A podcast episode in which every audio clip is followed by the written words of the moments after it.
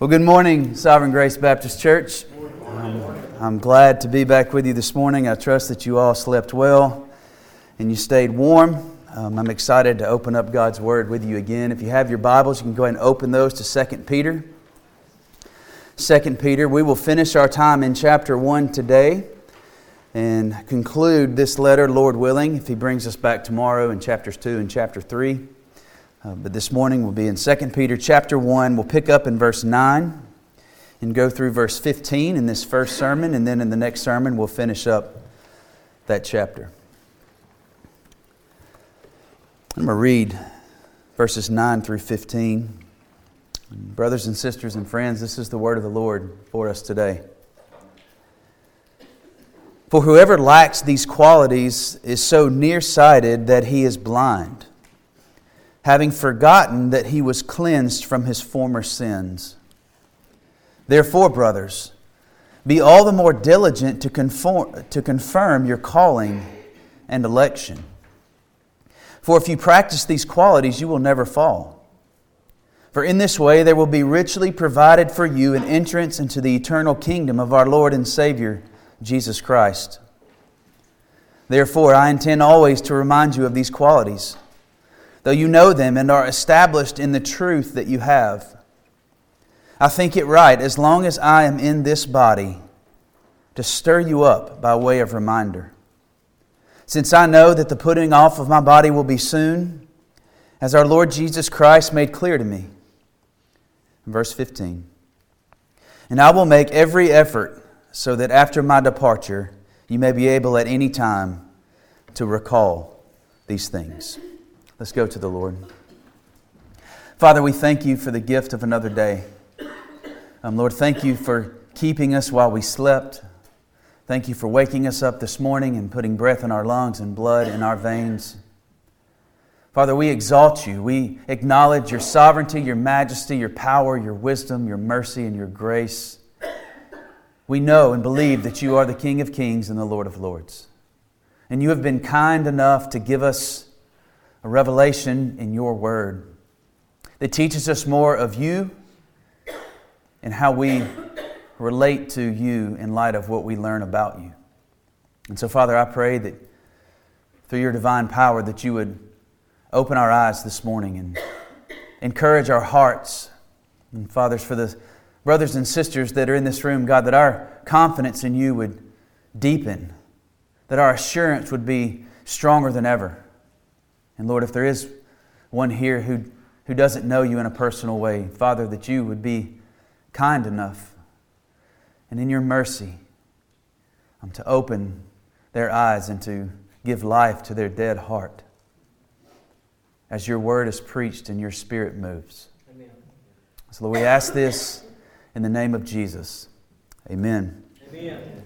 I think you would agree that we all, regardless of your age, we all need reminders. Am I the only one that forgets? I don't, think I am. But the amount of things I forget is troubling. And my wife was here last night. She's here again this morning. And in my ability, I'm going to say it in the positive. She would not say it in the positive, but, but my ability to forget things at the grocery store is elite. It's elite. And, and I can have a list. I can have been reminded. Like, like I get in there and it's almost like something just, there's just a block. Like I don't know if it's distracted by other things, a little impulse purchases or, or what it is. And I, and I come out really proud of myself because of the things that I picked up that she didn't remember to remind me to get. And then I get home, and guys, I think you've been there. I feel like you've been there you, you get home and you walk in and you don't leave a bag in the you get all the bags right? Nobody leaves a bag behind. We, we, we get all the bags and we walk in and we throw them on the counter and we're so proud. And the first question that our wives ask is well did you get the butter? And then it hits you. Like oh forgot the butter. And then it's like how did you forget the butter? That, that's the main reason you went I, I, don't only forget groceries. I, I, as a pastor, and I'm ashamed of this, I, have forgotten meetings. Believe it or not, friends, I, I have forgotten that I was preaching. And this was recent. I, I do some preaching at the Juvenile Detention Center out 82. And um, thankfully, Brother Terry Holman, who organizes that ministry, he called me at 9 o'clock. I was set to be there. I didn't remember at, at 10.30. And he said, hey, I just, just something told me to just check in and say, hey, looking forward to seeing you. And I was like, I'm glad something told you. something, the Lord, whatever your thoughts are on that, He called, and thankfully, but, but we, we do forget. We forget, we have a tendency to forget. Brothers and sisters, you know this. We have a capacity. Like God doesn't.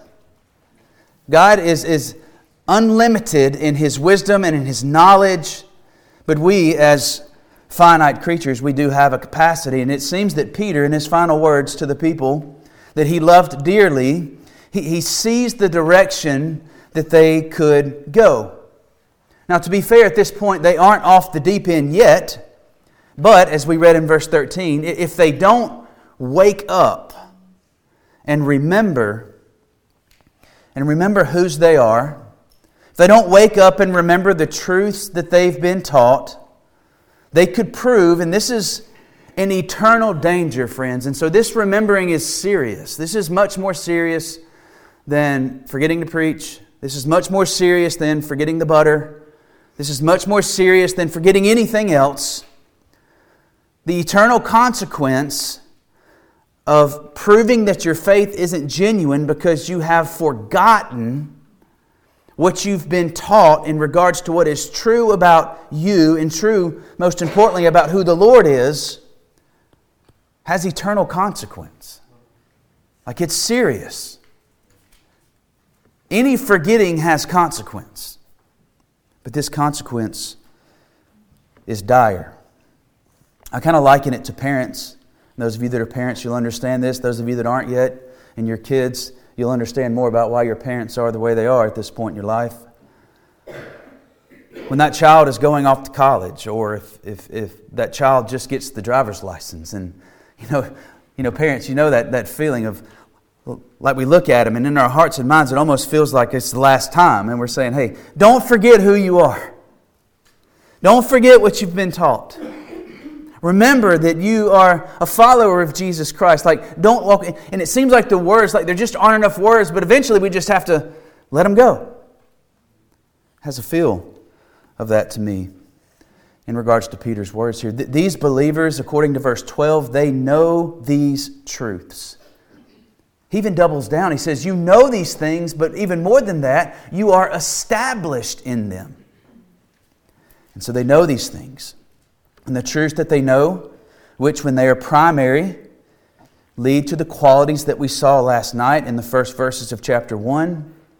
But when they are secondary, they lead to a lack of these qualities, and as Peter is very clear, resulting in a falling away. And so these believers are in danger of bending their knees to what is false. And so Peter, in his grace, he reminds them. So let's look and see what he wants them to remember. If you look down with me at verse 9, he says, Whoever lacks these qualities is so nearsighted that he is blind, having forgotten that he was cleansed from his former sins. The first part of verse 9, there are evidently some things among them, or some among them who lack the qualities that were mentioned in verse 6 that we saw last night. Now, an important thing to note here is, is this is a willful rejection. Because they know the truth, they're established in the truth, they aren't ignorant to these qualities, they aren't ignorant to the truth. And so at this point in their life, this, this is something that is a willful rejection or neglect or forgetting of these truths. He also tells us in verse 9 the reason that they are neglecting these truths or they have the potential to he says it's because they are blind. And so if we fail to live out these qualities, we have become, according to Peter, so nearsighted that we are as good as blind. Now, this nearsighted is interesting because it, the, the best way that I know to understand this, based on what the original wording means and in the context of this and how these first century hearers would have heard it, this is a self focus. And if you remember the context and the history, like these are believers who have been in exile, they have been through tremendous persecution, and, and so they are, they are as vulnerable maybe as they've ever been in their life. And on top of that, the culture around them is creeping in, and there are these false teachers that are coming in. There are these false teachers coming in and promising peace, promising comfort, and really challenging the things that they know and the truths that they're established in. And so this nearsightedness is a self focused living. But uh, according to Peter, when we're self focused and nearsighted, we are blind. And so this would be a believer living as an unbeliever who really are spiritually blind. Peter's point seems to be that a Christian preoccupied with their circumstances in the short term or, or what they want out of the moment or de- the desires of the flesh that they think they may be able to fulfill, they've lost the ability to see life from any kind of eternal perspective. So, not only does he tell us that some had forgotten, he gives us the reason in verse 9, but also he lets us know that the reason that they, are, they aren't living the right way is because they aren't thinking the right way. Look back down at the last part of verse 9. This is interesting. He says, having forgotten that he was cleansed from his former sins. Now, this forgetting is different than me forgetting the butter. This is different than me forgetting that I had a preaching engagement. This is different than me forgetting that I had a counseling. This is not necessarily they're forgetting like it's out of their mind. These are truths they know, these are truths they've been established in. And so this forgetting is, is in the sense of what is primary and what is secondary. And so, what Peter's reminding them is that you've forgotten these things. You're living in a nearsighted way as if you are spiritually blind. And uh, certainly, some of them potentially were actually spiritually blind. He says, You've forgotten that you were cleansed from your former sin. So he's reminding them in the, in the idea of what's primary and what's secondary is what is primary in your life is the gospel. So essentially, he could tie everything to this. You're thinking this way, you're living this way because you've forgotten the gospel. You've forgotten what Jesus Christ has accomplished for you through his life, his death, his burial, his resurrection, and his ascension. You've, you've forgotten that you are cleansed from your former sins.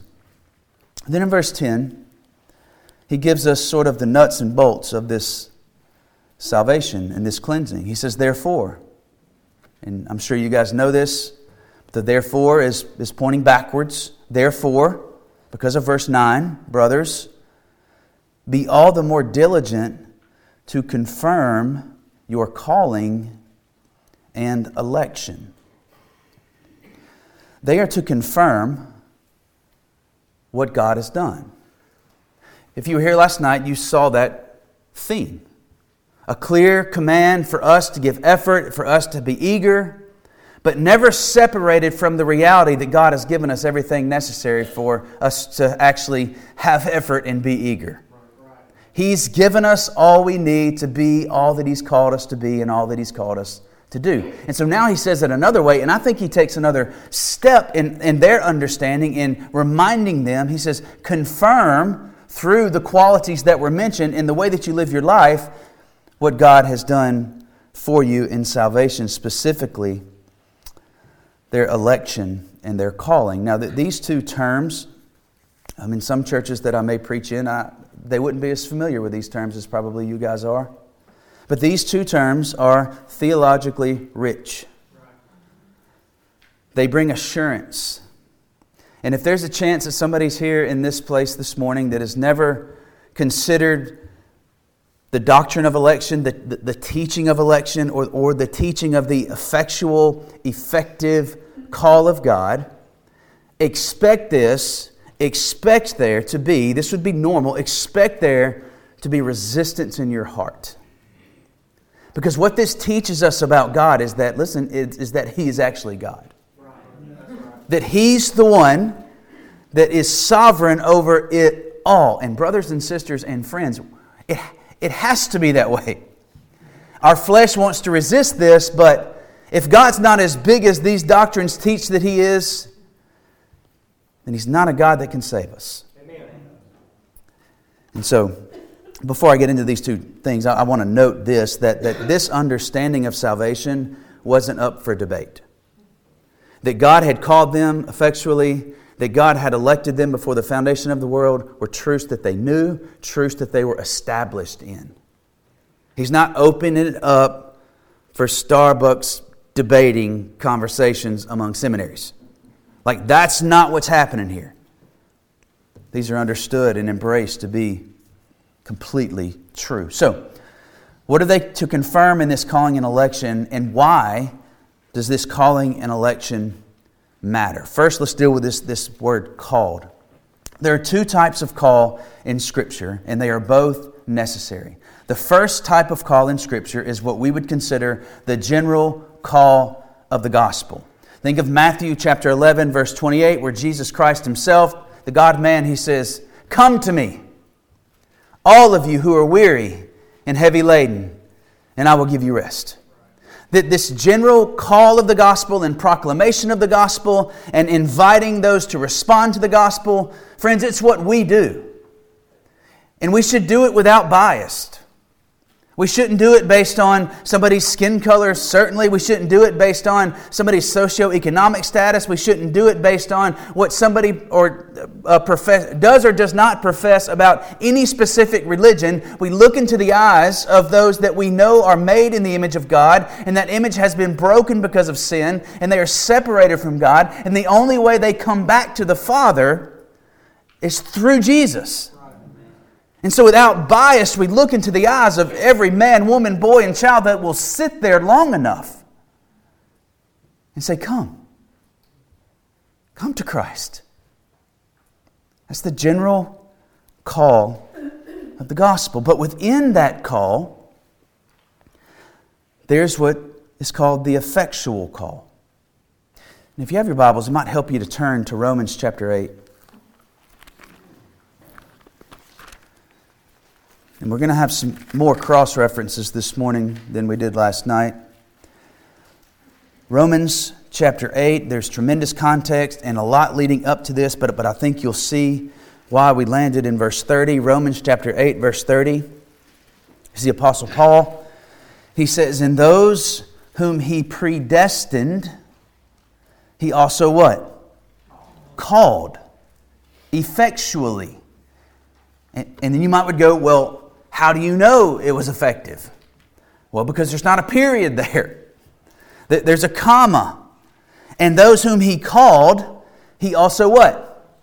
Justified. And those whom he justified, he also glorified. And so you start with the predestining. And those that were predestined, those were called. And those that were called are justified. And those that are justified are glorified. As Brother Jacob said in that line from the hymn that we sang, the work is finished. It's totally finished. It's completed. And so this effectual call, this effectual call speaks to those that have been chosen by the Lord before the foundation of the world. And as Jesus says in John 6 65, when the Jews still did not believe it was him, all that the Father gives me will come to me. All right, so we're clear. There, there's a general call of the gospel. That, that's our responsibility. But within that general call of the gospel, the Holy Spirit Himself works effectively to call those that He's chosen to Himself and it's effective. Do you know what his batting average is? A thousand. A thousand. It's an effectual call. In, in 1 Corinthians, again, if you like turning pages, I encourage you to. A few pages back to your left. In 1 Corinthians chapter 1, verses 23 and 24, I, I, I think we can see this clearly. 1 Corinthians chapter 1 verses 23 and 24. Let me back up to 22 actually. He says, For Jews demand signs and Greeks seek wisdom. So, two categories Jews and Greeks. But we preach Christ crucified, a stumbling block to the Jews and folly to the Gentiles. That would be the general call. So, so the Apostle Paul, in these two categories, you have Jews and you have Greeks. You have Jews and you have Gentiles. He is proclaiming the gospel to all, undiscriminate. It's a stumbling block to some, it's folly to the Gentiles, but listen to verse 24. But to those who are what? Called. That's not the general call, that's the effectual call. Within the general call, to those who are called, both Jews and Greeks, it's not a stumbling block. They don't walk away going, that's folly. No. But to those who are called, both Jews and Greeks, Christ, the power of God and the wisdom of God. And so, a fruit of the effectual call is you don't walk in away, you don't walk away thinking this is ridiculous. Who would believe it? You walk away with as much understanding as you can have in that moment of regeneration and new birth. As that heart is transformed and that dead spirit is resurrected and made alive in Christ. That this is the power of God, and this is the wisdom of God. Peter and Paul both, they both say that out from among those who hear the general call, there are those who are effectively effectively called. When the gospel is preached, God calls some so powerfully that their hearts and minds are changed about Jesus. When we see it this way, when we see Christ this way, when we hear of Christ this way in the effectual call, it's irresistible. When Jesus Christ is seen for who he is in his majesty and his beauty and his grace, it's irresistible. The call itself contains the power to produce what it commands. I, I don't know how many of you hunt, but I actually went duck hunting this morning and we took our dog, and that's always a double edged sword. But the general call would be more like me trying to call this dog back to me when he's swimming around in the water that we want ducks to light in. Come here, here, here. And he's just steady swimming. The effectual call of God is Jesus Christ at the tomb of Lazarus, a four day old corpse, and he says, Lazarus, come forth. And in the power of that call is the obedience for, the ability for something that's dead to obey and to receive life. You see the difference? There's a general call that's necessary and right, and we're commanded to do this. But our hope is not in our ability to give the general call. The hope is not in our oracle skills. Our hope in prayer is that God, through the power of His Spirit, would work so powerfully and mightily as we proclaim the gospel of Jesus Christ, and we know and trust that He will call whom He pleases. Amen. That's the hope. That's the hope of missions. So, so who is called? And that's where the word election comes in. And I have a lot of cross references here. Um, I, I don't think I have time to go through all of them. But, but election, this is a beautiful and inescapable truth throughout the Bible. Brothers and sisters, I, I, I don't want you to take my word for it. I don't want you to take Brother Todd's, Brother Brian's, or Brother Jacob's, or Brother Blake's, or anybody else's word for it. Diligently seek and study the Word of God for yourself. You have the Holy Spirit if you've trusted Christ. You have the greatest teacher in the Holy Spirit abiding in you. Seek these things out. Be willing to live with some tension. Trust the Word. But this doctrine of election, as powerful as it is, what it does is it tends to press onto our minds a God centeredness that will buckle our knees. A God centeredness that shows that God is, in fact, God, and we aren't and he's in heaven, as the psalmist says, and does what he pleases. And so the doctrine of election is that God, in His grace, in His mystery, before the foundation of the world, set His love and affection on a people that He chose before they did anything right or did anything wrong. A soul free act of grace. He set His love on them. And it's those that He's chosen that He calls effectively. Why would this matter? Well, there's so many reasons, right? Like, does this matter? Absolutely, it matters. But these two things, the calling and election, these truths that they know and that they're established in, these two particular doctrines have a way of awakening lazy minds. They have a way of waking us up. Few doctrines test more clearly whether we have a low view of God or not than these two. And I think that's why Peter reminds this. In these last days, Peter wants them to remember the rock solid foundation of their salvation. He wants them to have assurance. And, friends, we, have talked a lot about how the first century would have applied this, but in 2024, we have the same application. This morning is a gracious act from God by way of reminder of your calling and your election. And that we are commanded to confirm that calling in that election. And if these are things we haven't considered or things that maybe we've just intellectually tried to fight for and they haven't made their way to our hearts, the prayer is that they make their way to our hearts and we remember and we have confidence and we have assurance and we trust that the Lord who set out to save us will in fact save us. The Lord who promised to bring us to Himself will bring us safely home.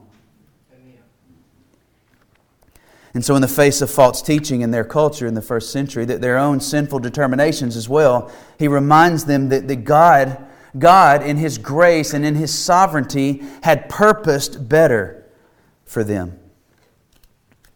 And that these Christians, in spite of how hard their life was at this time, they were to be ambassadors as partakers, as we saw last night, of His divine nature, which He has granted them. Peter wants these believers to remember what they have been chosen for. is to proclaim the excellencies of God, chosen to be eternally satisfied in God. Now, now think about these things in light of their culture, and even in light of our culture. They, they had been chosen to proclaim the excellencies of God. Some of you are younger, and some of you have your careers ahead of you, and you want to do something that means something, right?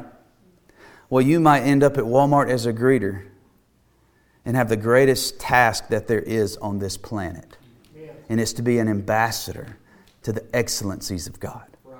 That, like we have the single greatest task and purpose that there can be as those chosen by God to proclaim and show His excellencies chosen by God to be eternally satisfied in God. In, in a world and culture that promises us so much as it, as, as it relates to satisfaction.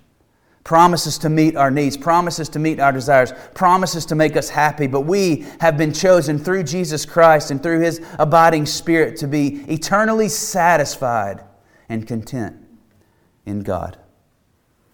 Ephesians 2:10 Paul lets us know that there are these good works that he's prepared when? Beforehand, that we should walk in them. And again, a healthy understanding, a biblical understanding of sanctification is that God Himself has given us everything necessary to do and be what He's called us to be. He's even prepared the good works beforehand.